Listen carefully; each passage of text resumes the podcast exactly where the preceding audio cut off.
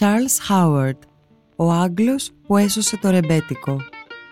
Η ιστορία ενός Άγγλου ζωγράφου που επέλεξε να ζήσει στην Ελλάδα και έγινε ένας από τους σημαντικότερους μελετητές του ρεμπέτικου αφήνοντας πίσω του μεγάλο έργο.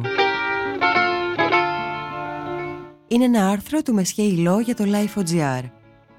Για να μην χάνετε κανένα επεισόδιο της σειράς ηχητικά άρθρα, ακολουθήστε μας στο Spotify, στα Apple και τα Google Podcast. Είναι τα podcast της Lifeo. Ο Charles Howard γεννήθηκε στο Λονδίνο το 1936 και ήταν το μοναχοπέδι μιας οικογένειας με παράδοση στο θέατρο. Και οι δυο γονείς του ήταν πετυχημένοι ηθοποιοί, όπως και ο παππούς του, που έπαιζε σε music hall και χόρευε κλακέτες.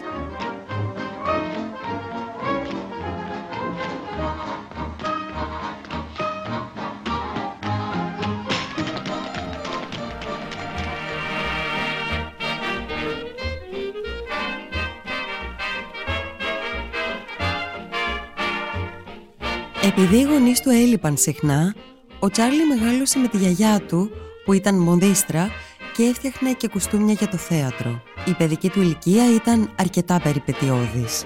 Μόλις ξέσπασε ο πόλεμος, μετακόμισαν οικογενειακώς στο Κέντ, αλλά δεν έμειναν για πολύ.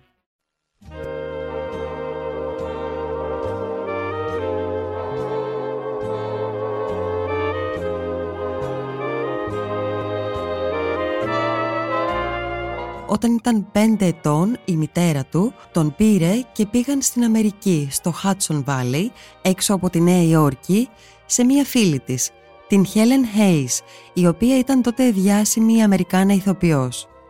Φεύγοντας, η μητέρα του τον άφησε στο σπίτι της Hayes στην εξοχή να τον φροντίσει μαζί με τον συνομήλικο γιο της. Πέρασαν χρόνια για να μάθει ο Τσάρλι ότι στη διάρκεια του πολέμου η μητέρα του ήταν κατάσκοπος, γι' αυτό τον πήγε στη φίλη της πριν φύγει για Σιγκαπούρη για να τον προστατέψει.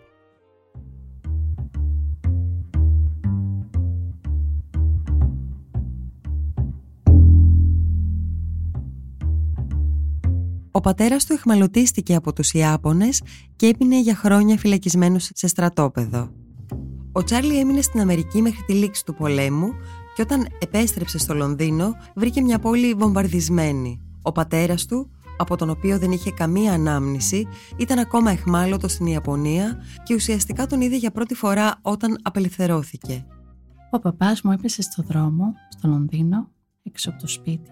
Ξαφνικά σταματάει ένα ταξί και κατεβαίνει ένας ξένος άνθρωπος ταλαιπωρημένος από τον πόλεμο. Τελικά ήταν ο παπάς του. Αυτή ήταν η κόρη του Charles, η δημοσιογράφος και ταξιδιωτική συγγραφέας Rachel Howard, που ζει και εργάζεται στην Αθήνα. Ο πατέρας μου ήταν ένας πανέξυπνος άνθρωπος, αλλά παράτησε το σχολείο πάρα πολύ μικρός. Επειδή οι γονείς του έλειπαν λόγω δουλειάς, ήταν και οι δύο ηθοποιοί, τον έβαλαν από μικρό σε ένα οικοτροφείο, αλλά ήταν ένα πολύ προχωρημένο σχολείο για την εποχή. Ήταν μεικτό, αρκετά μποέμ.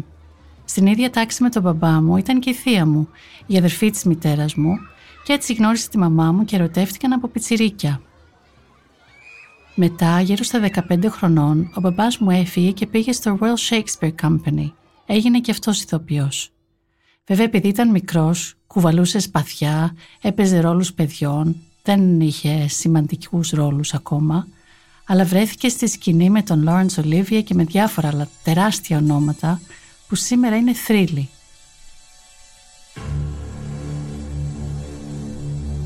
Stand before me on the sign of infinity, all you of the earth.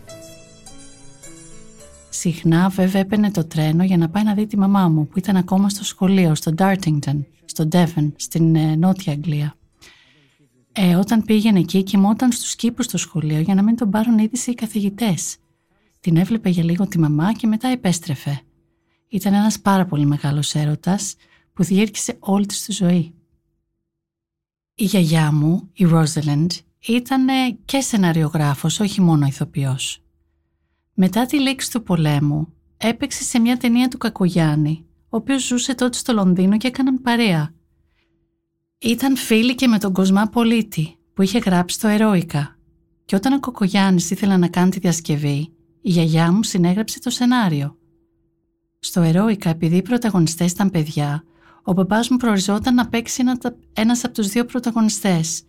Αλλά τα χρήματα άργησαν πολύ για να γίνει η παραγωγή και στο μεταξύ μεγάλος ο παπάς δεν ήταν πια έφηβος, έτσι δεν έκανε πια για το ρόλο. Τελικά έγινε δεύτερος βοηθός του Κακογιάννη νομίζω.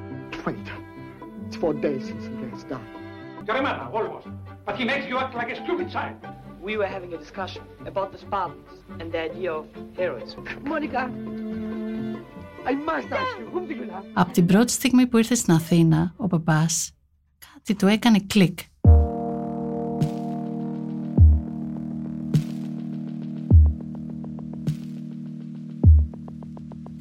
Έκαναν τα περισσότερα γυρίσματα της ταινίας στο Ναύπλιο και όσο έμεινε στην Ελλάδα την αγάπησε πάρα πολύ. Θα μπορούσε να πει κα, κανείς ότι κόλλησε μαζί της πια. Όλη τη δεκαετία του 60 οι γονείς μου έρχονταν πάρα πολύ συχνά στην Ελλάδα για διακοπές. Έκαναν πάρα πολλούς φίλους και γνωριμίες. Έμεναν κυρίως στο Κολονάκι, όπου ήταν ο Βάρναλης και διάφοροι άλλοι ποιητές και ηθοποιοί. Το Κολονάκι τότε έμοιαζε πιο πολύ με το Chelsea το Λονδίνο όπου μεγάλωσε ο μπαμπάς μου. Ήταν καλλιτεχνικές περιοχές και δύο.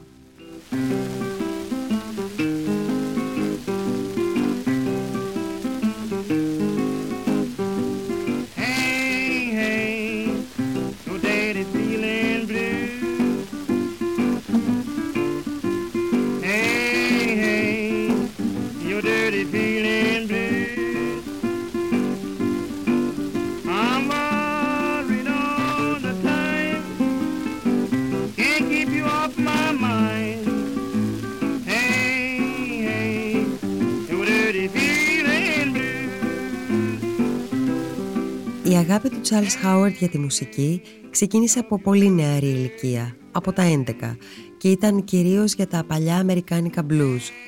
Από τότε ξεκίνησε η συλλογή του με δίσκους 78 στροφών. Όταν ήρθε στην Ελλάδα, γνώρισε την ελληνική μουσική και από την πρώτη στιγμή είχε επαφή με τα ρεμπέτικα.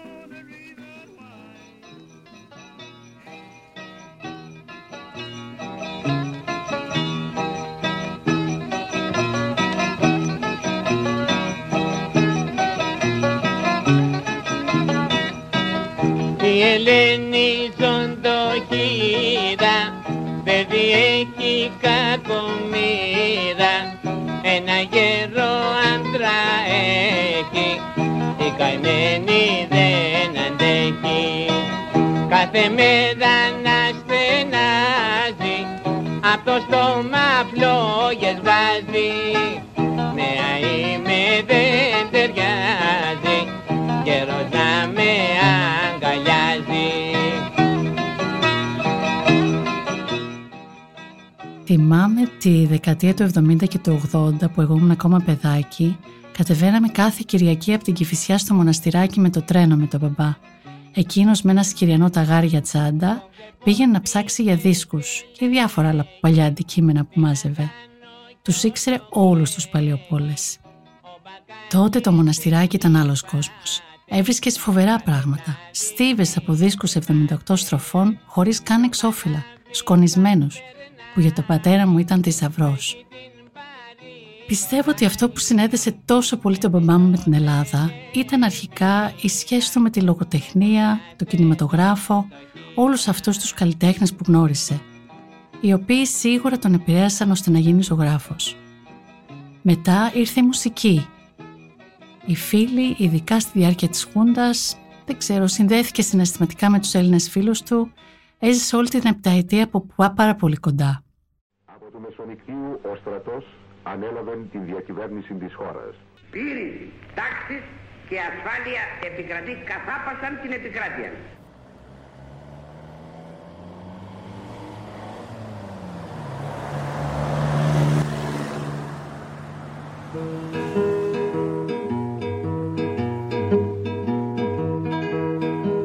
Για να περπατούν τα παιδιά, γι' αυτά δεν χτυπάει το κουδούνι Τραβούνε πέτριες στα σκυλιά. Τη μίξα τους γλύφουν ματζούνι. Τραβούνε πέτριες στα σκυλιά. Τη μίξα τους γλύφουν ματζούνι. Ήρθε πάλι η εδα τρία λαρία ολαρά. Ασβέστοσε τις μάντρες τρία λαρίαρα όταν έγινε η Χούντα, επειδή ο μπαμπάς μου ήξερε πολύ καλά το Λάκη το Καραλί, τον Νίκο τον Αυπλιώτη, διάφορους από αυτή την παρέα που έφυγαν εξόριστοι για το Λονδίνο, τους φιλοξένησε ο μπαμπάς μου και τους βρήκε δουλειές. Βάφαν σπίτια, κάνανε διάφορες δουλειές μαζί. Κάποια στιγμή ο μπαμπάς μου επιστρατεύτηκε κι αυτός, αναγκάστηκε να πάει φαντάρου στη Γερμανία. Και όταν γύρισε, αποφάσισε ότι δεν θέλει να γίνει πια ηθοποιός. Αντί αυτού έπιασε τη ζωγραφική αλλά όταν δεν είχε δουλειά έβεφε σπίτια. Έτσι βρήκε και αυτός δουλειά για τους Έλληνες φίλους του, έβεφαν σπίτια, έπαιζαν μουσική, συζητάγανε.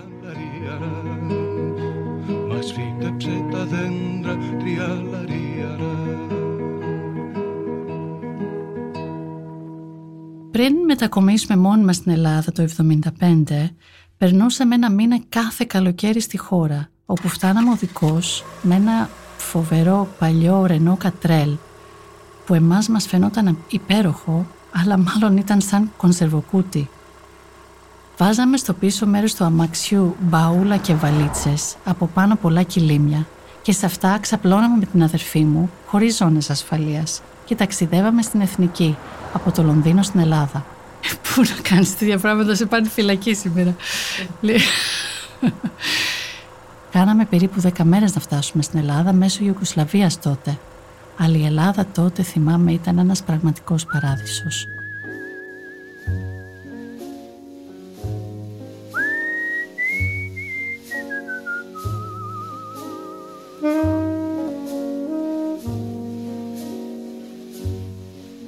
Ε, τότε είχαμε διάφορους φίλους και μέναμε από εδώ και από εκεί. Ήταν σαν όνειρο. Μετά από πάρα πολλά χρόνια έμαθα από τους γονείς μου ότι κατά τη διάρκεια της Χούντας μέσα στα μπαούλα μετέφεραν υλικό για την αντίσταση, ακόμα και όπλα. Αυτό έγινε σήμερα, σίγουρα μια φορά, δεν ξέρω αν έγινε περισσότερες. Εμείς, τα παιδιά, κοιμόμασταν από πάνω τους.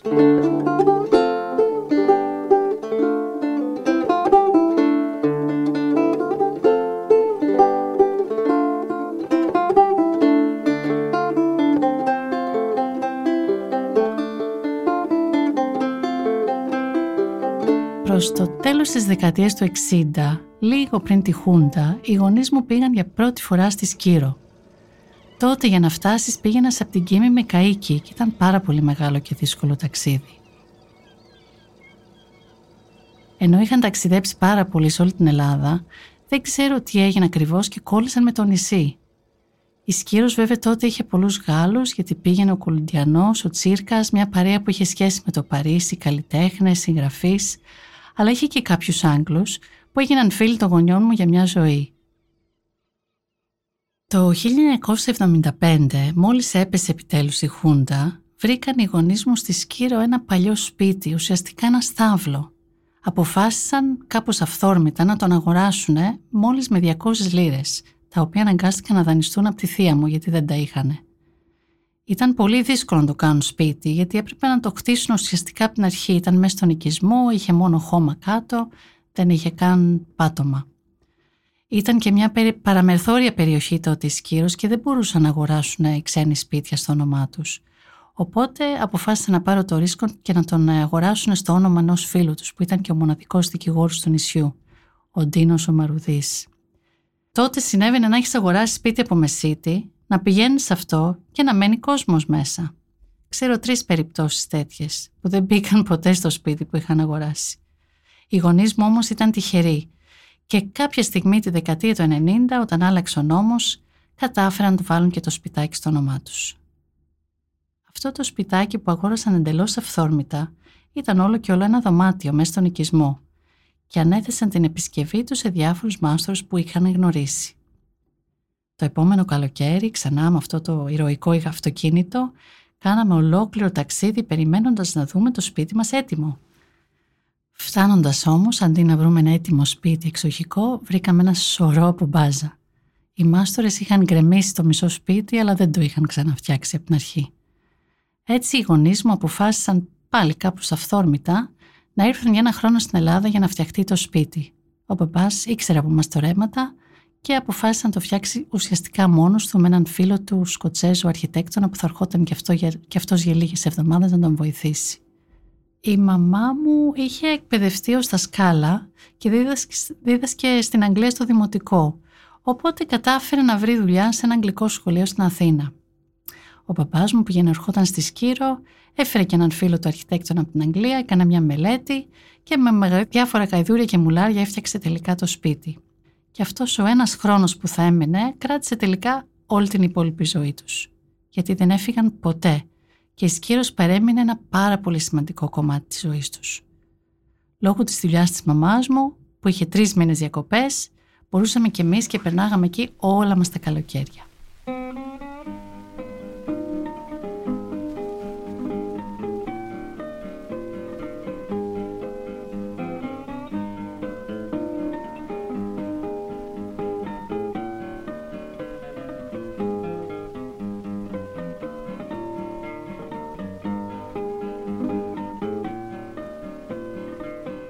Ο Charles Χάουαρτ ζωγράφιζε, αλλά έκανε και μαθήματα αγγλικών.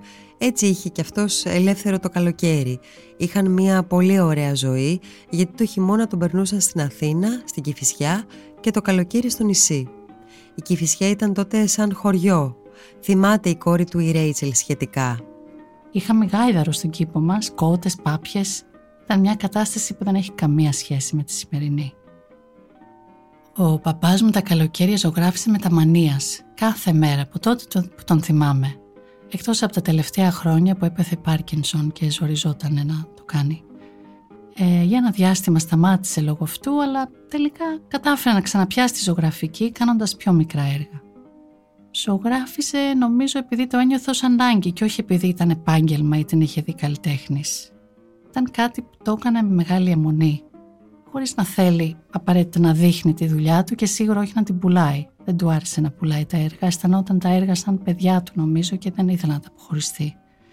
Περιοδικά έκανε κάποιες εκθέσεις, αλλά προέκυπταν κυρίως από ανθρώπους που θαύμαζαν τον, τη δουλειά του και τον ίδιο. Δεν έκανε κάτι για να προωθήσει τη δουλειά του, δηλαδή. Ο Charles Howard ήταν ένας άνθρωπος πολύ πειθαρχημένος. Ασχολούνταν με πολύ σοβαρότητα με τη μουσική και τη ζωγραφική, αλλά δεν είχε την ανάγκη της αναγνώρισης ή της προβολής και το έκανε κινούμενος από ένα πάθος εσωτερικό. Νομίζω ότι πολλοί καλλιτέχνες που δεν είναι αναγνωρισμένοι έχουν ένα αποθυμένο. Ο παπάς μου απ' την άλλη δεν ήταν γνωστός αλλά δεν είχε κανένα αποθυμένο. Όταν έκανε εκθέσεις χαιρότανε όμως δεν εγχωνόταν πάρα πολύ. Πούλεγε κάποια έργα, κυρίως ιδιωτικά, σε ανθρώπους που εκτιμούσαν τη δουλειά του και έκανε κάποια, κάποιες εκθέσεις.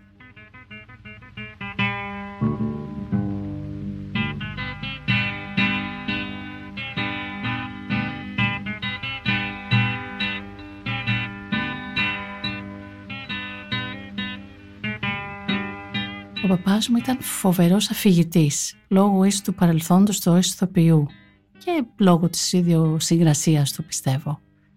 Ήταν ένας έντονος άνθρωπος που δεν μιλούσε πολύ, αλλά όταν τον έπιανε για να πει μια ιστορία την έλεγε τόσο εκφραστικά, κάνοντας διαφορετικές φωνές που όλο το τραπέζι καθυλωνόταν.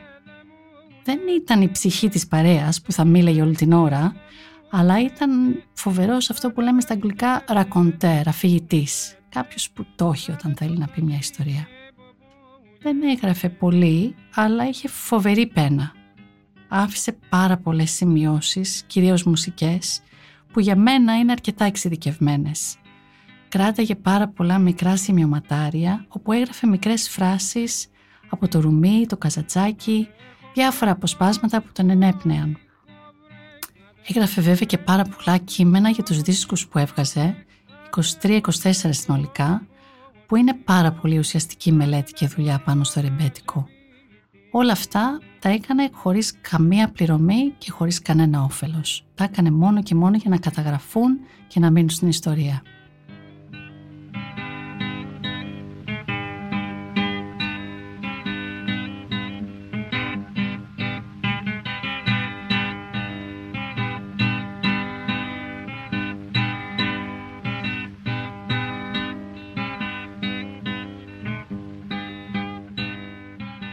Ο παπάς μου σίγουρα ήταν συλλέκτης, αλλά ήταν και σχεδόν ακαδημαϊκός, παρότι άφησε τόσο νέο στο σχολείο. Ο αρχιτέκτονας που μας είχε σχεδιάσει το σπιτάκι στη Σκύρο μου είπε όταν πέθανε ο παπάς μου «Ο παπάς σου όποιο θέμα και να άνοιγες ήξερε κάτι να σου πει, από την Ισλαμική τέχνη μέχρι τον πόλεμο στο, στο, στην Κορέα». Ήταν πάρα πολύ διαβασμένος και είχε άπειρα ενδιαφέροντα. Το περίεργο ήταν τα θυμόταν κιόλας ό,τι διάβαζε. Είχε φοβερή μνήμη.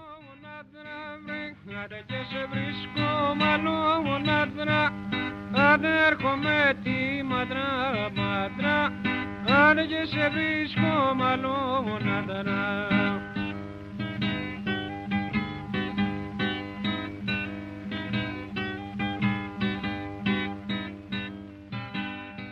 Η έκδοση των CD του Charles Howard ξεκίνησε το 1994 όταν ανακάλυψε ότι στα αρχεία της His Masters Voice στο Λονδίνο υπήρχε αρχείο με όλους τους δίσκους που η εταιρεία έχει κυκλοφορήσει σε ολόκληρο τον κόσμο.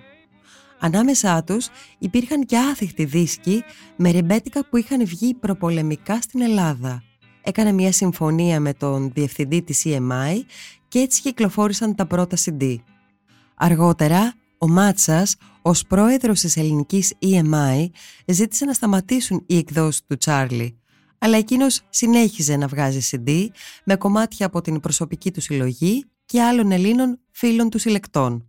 Όλες του οι κυκλοφορίες σε εταιρείες της Αγγλίας, της Αμερικής και της Σουηδίας περιέχουν κομμάτια στην καλύτερη δυνατή ποιότητα, άψογα ψηφιοποιημένα.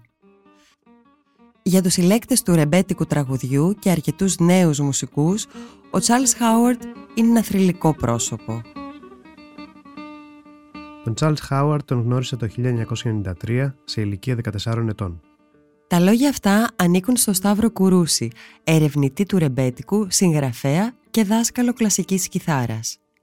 Τότε ως σπουδαστής κλασικής κιθάρας, η γνωριμία μας έγινε στο μαγαζί του Βασίλη Ηλιακόπουλου, στον Γκάζι, στο πλαίσιο ενός δίσκου του οποίου παραγωγός θα ήταν ο Τσάρλι. Μπουζούκι θα έπαιζε ο σπουδαίος εραστέχνη του ρεμπέτικου Νίκος Βραχνάς, τον οποίο εγώ θα συνόδευα στον Παγλαμά. Ο Τσάρλι ήταν μεγάλος θαυμαστής του Βραχνά, καθώς πίστευε πως ήταν η τελευταία γνήσια γραμμή του προπολεμικού ρεμπέτικου του Πειραιά και ήθελε διακαώς να τον δικαιώσει, κάνοντάς του μια παραγωγή. Δυστυχώς, η προσπάθεια αυτή τότε δεν ευωδόθηκε. Αλλά οι ηχογραφήσεις έγιναν μετά από δική μου παρέμβαση το 2000 με τον Τσάρλι πίσω από το μικρόφωνο εγγραφής. Από το 1995 ξεκίνησα να μαζεύω δίσκους γραμμοφώνου, γνωρίζοντας όλους τους συλλέκτες της πιάτσας, παλιούς και νέους. Ο Τσάρλι επηρέασε καταλητικά αυτόν τον χώρο. Ήταν άριστος γνώστης του. Όταν ήρθε στην Ελλάδα, γνώρισε το ρεμπέτικο, το οποίο τον εχμαλώτησε και άρχισε παθιασμένα να ψάχνει για δίσκους γραμμοφώνου, έχοντας ως γνώμονα τη σπανιότητα και κυρίως την καθαρότητά τους. Το να είσαι συλλέκτης είναι κάτι που το σπουδάζεις με τα χρόνια. Και ο Τσάρλι, εκτός του ότι με τίμησε με μια σπουδαία φιλία όλα αυτά τα χρόνια, υπήρξε ο μέντοράς μου σε αυτό το θέμα και έμαθα πολλά πράγματα από αυτόν. Δεν υπήρχε σοβαρός συλλέκτης στην Ελλάδα εδώ και χρόνια που να μην γνώριζε τον Τσάρλι. Παράλληλα, καθιερώθηκε ως ένας από τους πιο σημαντικούς παραγωγούς επανέκδοσης ρεμπέτικων. Στη συνείδηση πολλών είναι ο πιο ονομαστός. Με το έργο του στις εταιρείες Rounder, Heritage και JSP για περίπου μια δεκαπενταετία από το 1990 ως το 2015 έβαλε πολύ ψηλά τον πύχη στον τομέα της επανέκδοσης. Η καθαρότητα των τραγουδιών σε μερικές από τις παραγωγές του είναι αξεπέραστη, καθώς είχε επιλέξει για τον καθαρισμό τους τον φίλο του και διάσημο ηχολήπτη στον χώρο των δίσκων 78 στροφών, John R.T. Davis και τον μαθητή του Ted Kendall. Ο Τσάρλι, χωρίς υπερβολή, είναι αυτός που έμαθε πολλούς συλλέκτες στην Ελλάδα να ακούνε σωστά τους δίσκους μέσα από τις αγγλικές βελόνες που χρησιμοποιούσε. Στα μηχανήματα αναπαραγωγής, οι περισσότεροι για πολλά χρόνια χρησιμοποιούσαν κεραμικές κεφαλές κατώτερης ηχητικής αξίας. Σήμερα που έχω αναλάβει πλέον να κάνω κι εγώ με τη σειρά μου επανεκδόσεις στον χώρο των δίσκων 78 στροφών, το οφείλω στην εμπειρία μου μαζί του. Τον έχω ως πρότυπο γιατί προσέγγιζε τον τομέα του ήχου σοβαρά και κάποιες παραγωγές του είναι δύσκολο να αντικατασταθούν.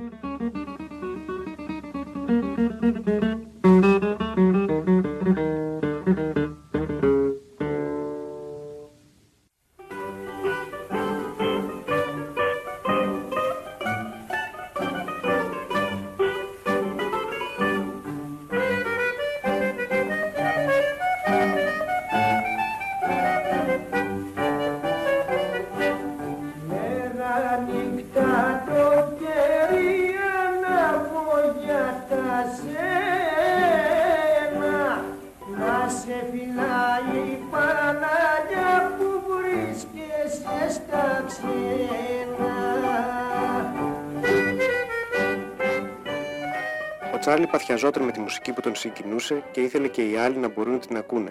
Είτε ήταν πρώιμα blues, είτε country, είτε οποιαδήποτε μουσική συναντούσε και θεωρούσε αυθεντική. Τα λόγια αυτά ανήκουν στον Τόνι Κλάιν, Βρετανό μουσικό, ψυχίατρο και ψυχοθεραπευτή που ζει στη Σουηδία, από τους πιο σημαντικούς μελετητές του ρεμπέτικου και της ελληνικής μουσικής των πρώτων δεκαετιών του 20ου αιώνα.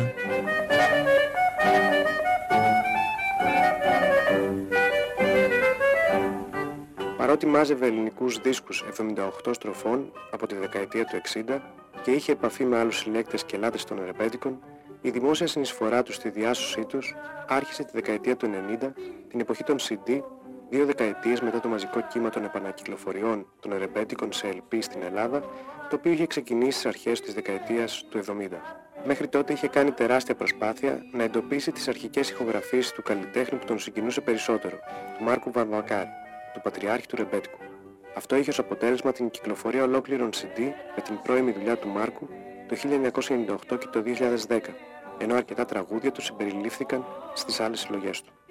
Ο Τσάρλι έψαχνε πάντα τα πιο καθαρά αντίτυπα, αν και τις περισσότερες φορές είχε πρόσβαση στο μοναδικό αντίτυπο ενός σπάνιου δίσκου, το οποίο μπορεί να ήταν σε άθλια κατάσταση και απαιτούνταν άπειρη δουλειά στο στούντιο για την επανάκτηση του ήχου που περιεχόταν σε αυτόν. Η σχέση του Τσάρλι με τη μουσική ήταν πολυδιάστατη, δεν τον συγκινούσε βαθιά μόνο αυτό που άκουγε, αλλά ήθελε να μάθει τα πάντα για τη ζωή των τραγουδιστών και των μουσικών, ήταν κολλημένος με την επιστήμη της δισκογραφίας. Έκανε κάθε δυνατή προσπάθεια να αποκτήσει τα αρχεία των δισκογραφικών εταιριών, να εντοπίσει λεπτομέρειες για το πότε και πώς ακριβώς έγιναν οι ηχογραφήσεις και, όπου γινόταν, να μάθει ποιος ήταν παρόν σε κάθε ηχογράφηση. Όπου ήταν δυνατό έκανε σχολαστικές σημειώσεις για νούμερα καταλόγου, μήτρας και ηχογράφησης ή ημερομηνίες ηχογράφησης, και όλες αυτές οι πληροφορίες περιλαμβάνονταν κάθε φορά στις σημειώσεις που έκανε για την επανακυκλοφορία ενός CD με κομμάτια που είχε μαζέψει. Ιδιαίτερος σημαντικός στην εμπλοκή του με τα ρεμπέτικα ήταν το ενδιαφέρον του για τον ίδιο τον ήχο που περιλαμβανόταν στα αυλάκια των δίσκων 78 στροφών. Αυτό οφειλόταν εν μέρει στη φιλία του με άλλους συλλέκτες δίσκων 78 στροφών στην Αγγλία και στην Αμερική, ειδικά με τον μακαρίτη τον John R.T. Davis 1927-2004, έναν Βρετανό μουσικό της jazz συλλέκτη και ηχολήπτη, ο οποίος ήταν πρωτοπόρος στην τέχνη της ανάκτησης του ήχου από δίσκους 78 στροφών. Ο Ντέιβις περνούσε ώρες, ίσως και μέρες, δοκιμάζοντας ένα μεγάλο αριθμό από διαμαντένιες βελόνες διαφορετικών διαστάσεων, πριν αποφασίσει ποια θα έδινε την πιο πιστή μεταγραφή της μουσικής πληροφορίας που περιεχόταν στα αυλάκια ενός συγκεκριμένου δίσκου 78 στροφών. Ο Τζον δίδαξε τον Τσάρλι τη σημασία του σωστού είδους καμπύλης της εξίσωσης όταν μετέτρεπε τα 78 του σε CD για να διατηρηθεί η ηχητική πληροφορία όσο πιο πιστά ήταν δυνατό, έτσι που ο μηχανικός του mastering να μπορεί να χρησιμοποιήσει την προηγμένη ψηφιακή τεχνολογία με σωστό τρόπο και προσεκτικά να αποκαταστήσει και όχι να καθαρίσει τον ήχο, κάτι που δυστυχώς δεν γίνεται συχνά στις επανακυκλοφορίες των δίσκων 78 στροφών στην Ελλάδα και σε πολλές άλλες χώρες με θλιβερά αποτελέσματα. Έτσι, όταν ο Τσάρλι ξεκίνησε να επιλέγει κομμάτια και να γράφει σημειώσεις για τα συνολικά 48 CD με ρεμπέτικα που κυκλοφόρησε από το 1992 μέχρι το 2012 σε δύο βρετανικές εταιρείες, μια αμερικανική και μια σουηδική ανεξάρτητη, όλες αυτές οι επανακυκλοφορίες διέφεραν κατά πολύ και από πολλές απόψεις από ό,τι είχε κυκλοφορήσει στην Ελλάδα ως τότε. Η ποιότητα του ήχου και το επίπεδο της πληροφορίας που ήταν προσεκτικά διερευνημένη και λεπτομερής, περιλαμβάνοντας τους στίχους των τραγουδιών και τις αγγλικές μεταφράσεις, ήταν ασύγκριτα ανώτερα από αυτό που ήταν συνηθισμένο στις ελληνικές επανεκδόσεις με ελάχιστες εξαιρέσεις. Ο Τσάρλι έψαχνε πάντα τα πιο καθαρά αντίτυπα, αν και τις περισσότερες φορές είχε πρόσβαση στο μοναδικό αντίτυπο ενός σπάνιου δίσκου, το οποίο μπορεί να ήταν σε άθλια κατάσταση και απαιτούνταν άπειρη δουλειά στο στούντιο για την επανάκτηση του ήχου που περιεχόταν σε αυτόν. Σε αυτό το πλαίσιο, η φιλία του με τους Βρετανούς συλλέκτες και φανατικούς μουσικόφιλους Paul Vernon και Bruce Bastin οδήγησε σε μία από τις πιο σημαντικές συνεισφορές στο ρεμπέτικο. Από το 1994 μέχρι το 1996 κυκλοφόρησαν 6 CD στη βρετανική εταιρεία Heritage. Το υλικό για αυτά προήλθε από τα αρχεία της EMI που στεγάζονταν έξω από το Λονδίνο, στο Χάγες. Εκεί ανάμεσα από εκατοντάδες χιλιάδες ανέγκυχτους δίσκους 78 στροφών από ολόκληρο τον κόσμο, ηχογραφημένους από την Gramophone, μετέπειτα HMV, από τις αρχές του 20ου αιώνα μέχρι τα τέλη της δεκαετίας του 30, υπήρχαν εκατοντάδες δίσκοι με ρεμπέτικα, οι οποίοι δεν είχαν ακουστεί ποτέ σε τέτοια κατάσταση. Τέλεια. Έχοντας πρόσβαση στα αρχεία της EMI με τις ηχογραφίες και λίγο πολύ, παρακαλώντας την εταιρεία για να τους δώσει την άδεια να επανακυκλοφορήσουν μετεγγραφές από το άριστης ποιότητας αυτό υλικό, ο Τσάρλι βοήθησε τον Πολ να επιλέξει και να ταξινομήσει για αρχαιακές μεταγραφές 120 ηχογραφήσεις ρεπέτικων που κυκλοφόρησαν από τον Bruce Μπάστιν σε 6 CD, τα οποία κυριολεκτικά σόκαραν τους λάτρεις του είδους όταν τα πρωτάκουσαν. Κάποιοι απλώς δεν μπορούσαν να πιστέψουν αυτό που άκουγαν και επέμεναν ότι είναι νέες ηχογραφήσεις των αυθεντικών τραγουδιών που αντέγραφαν ακριβώς τα πρωτότυπα. Τα πιες και μας εσούρωσες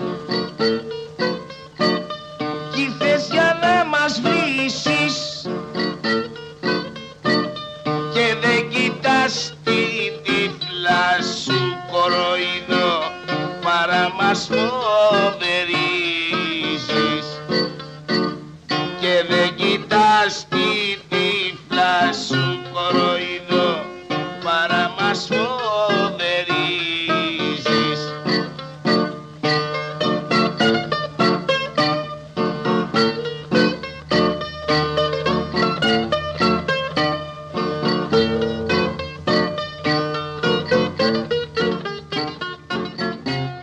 Στους καλλιτέχνες αυτών των δίσκων ήταν ο Μάρκος Βαμβακάρης, ο Αντώνης Νταλκάς, η Ρίτα Απατζή, η Ρόζα Εσκενάζη και ο Γιωβάν Τσαούς. Πολλά τραγούδια τους είχαν ακουστεί από κατεστραμμένους δίσκους, μεταξύ αυτών και η Φραγκοσυριανή του Βαμβακάρη.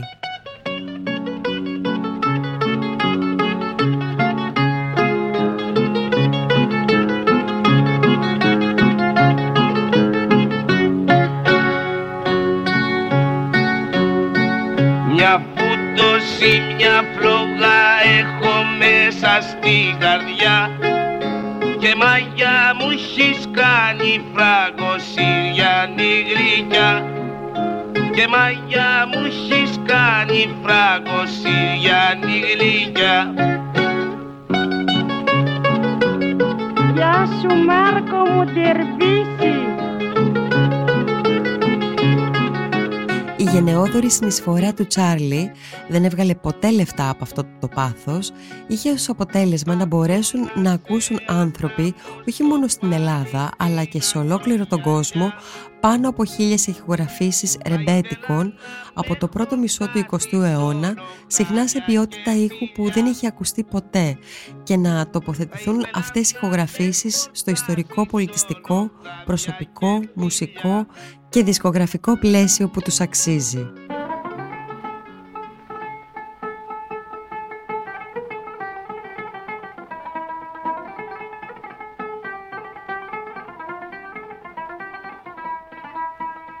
Εκτός από την Αθήνα και τη Σκύρο, μεγάλη αγάπη του Τσάρλι υπήρξε και η Κωνσταντινούπολη, όπου από κάποια στιγμή και ύστερα ζούσε με την Τίζη, τη σύζυγό του, έξι μήνες το χρόνο.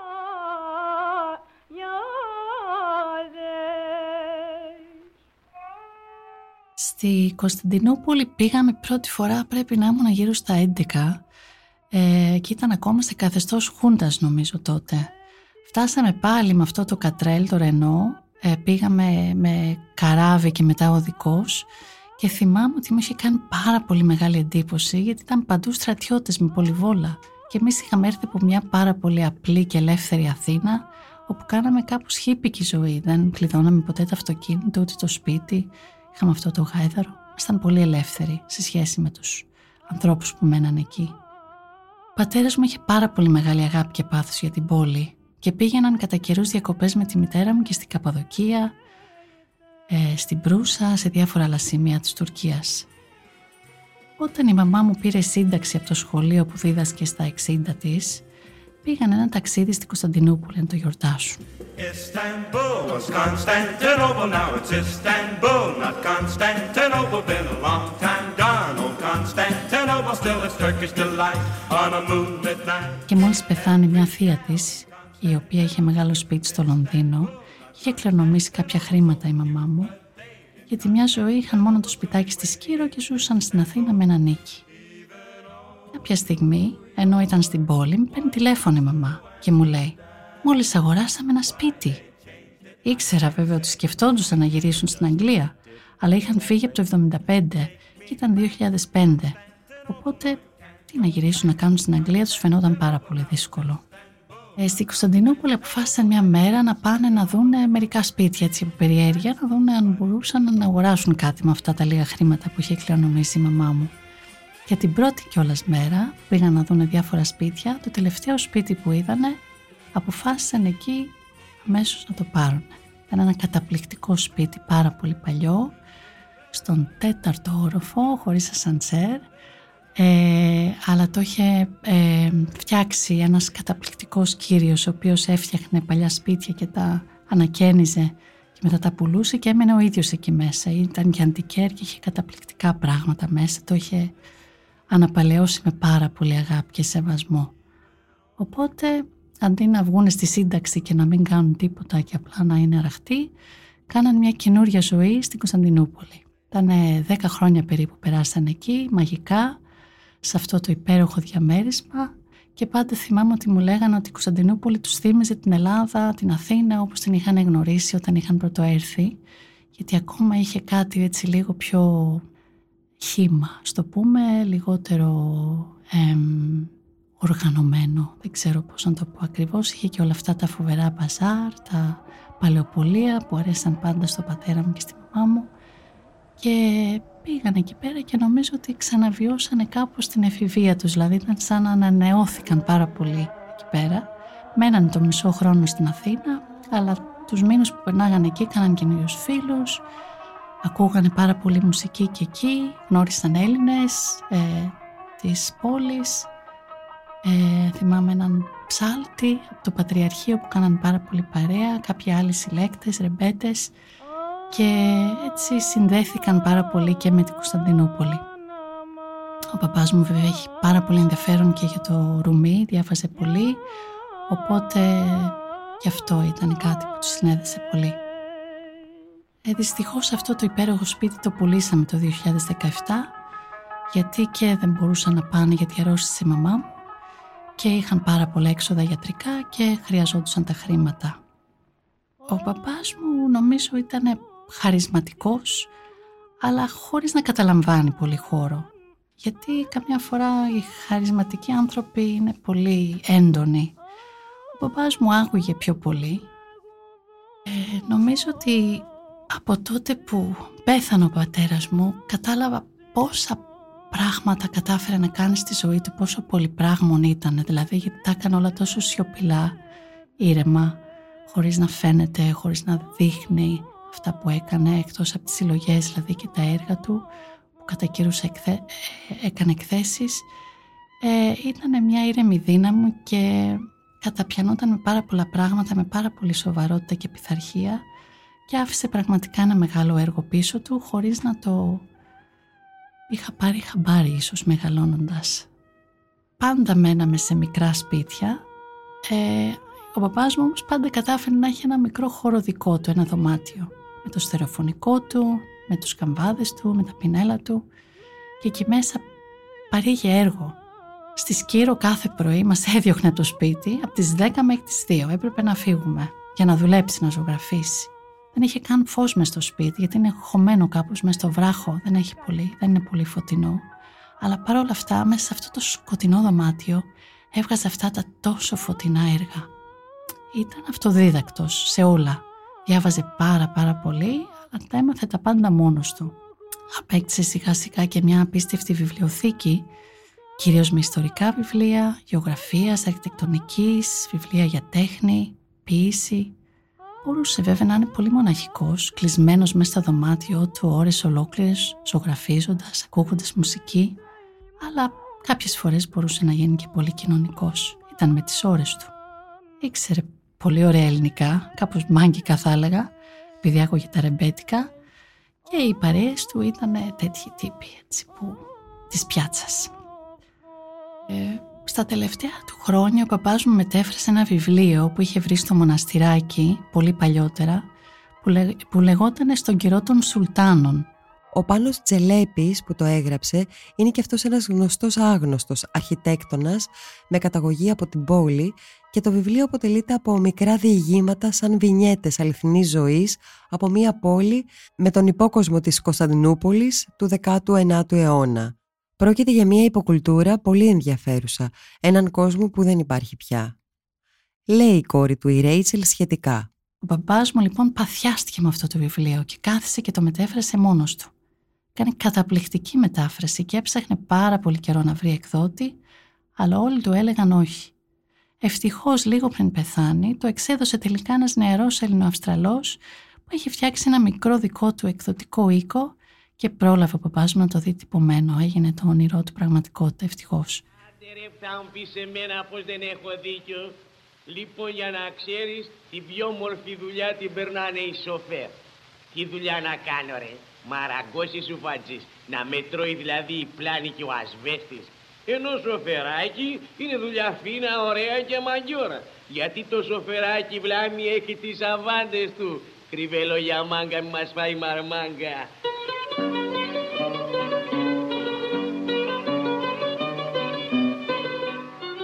Πέθανε ο πατέρας μου, ήρθαν σε επαφή μαζί μου πάρα πολλοί άνθρωποι που πολλές φορές δεν τους ήξερα καν.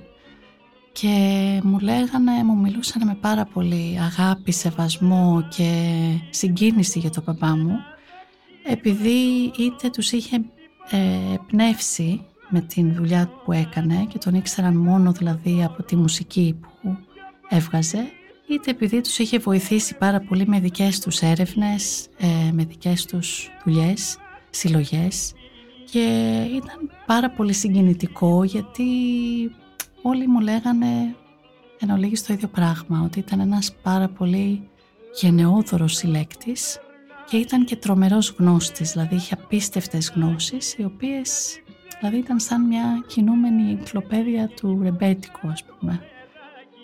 Ανάμεσα στα πράγματα και τις σημειώσεις του μπαμπά μου όταν πέθανε βρήκα ένα καταπληκτικό απόσπασμα από κάτι που έγραψε ο Άγα Χάν που νομίζω τα λέει όλα για τη στάση του στη ζωή. Έγραφε λοιπόν «Τη ζωή πρέπει να τη σέβεσαι και να τη ζεις με αξιοπρέπεια και για νεοδορία». Αυτό έκανε ο παπάς μου.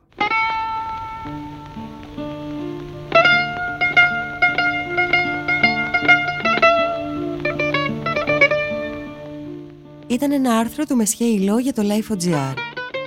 Για να μην χάνετε κανένα επεισόδιο της σειράς ηχητικά άρθρα, ακολουθήστε μας στο Spotify, στα Apple και τα Google Podcast.